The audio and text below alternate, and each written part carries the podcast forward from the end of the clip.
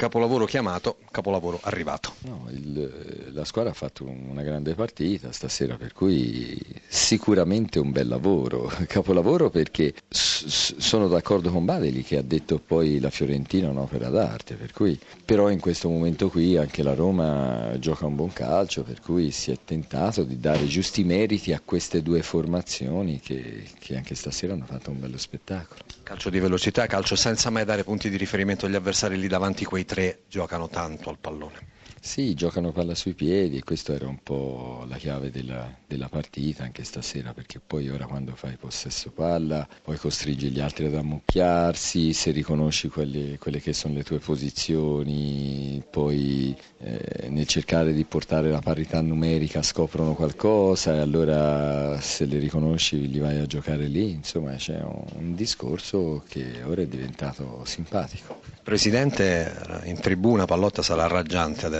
immaginiamo, magari un dopo cena, una, una cosa stasera.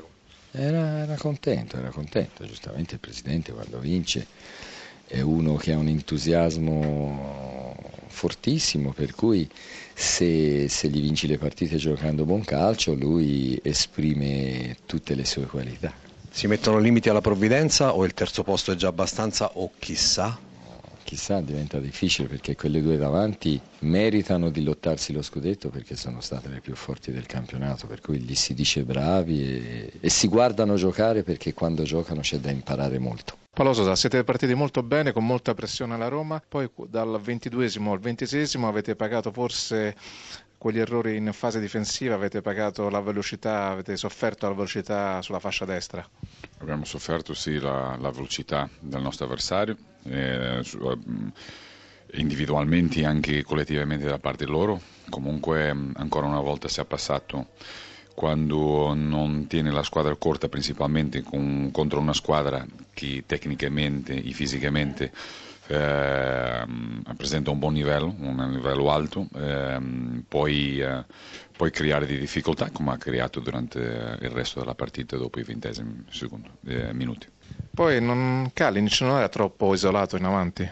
Eh, può darsi, eh, come ti ho detto, ehm, noi eh, a un certo punto abbiamo, ehm, abbiamo cominciato a allungare eh, le distanze fra i giocatori di, fra il reparto e questo può, può fare questa impressione. Comunque non è per una questione di averci più numero di attaccanti o punte vicini che, eh, che um, una punta può diventare eh, così isolata. Cioè, abbiamo diversi giocatori che, che sono abbastanza vicini a lui nel corridore centrale eh, all'inizio con Borja e con Ili, nei primi 20 minuti mh, mm, abbiamo stato abbastanza vicini, per questo di conseguenza eh, dopo quello abbiamo permesso al nostro avversario di farci due transizioni ehm, che gli ha permesso anche prendere più fiducia, più coraggio e allo, st- e allo stesso tempo anche dominare con, con buon palleggio, eh, qualcosa che, che, uh, che, prevedevamo perché è una squadra tecnicamente importante, eh, che sa giocare e che Luciano ha,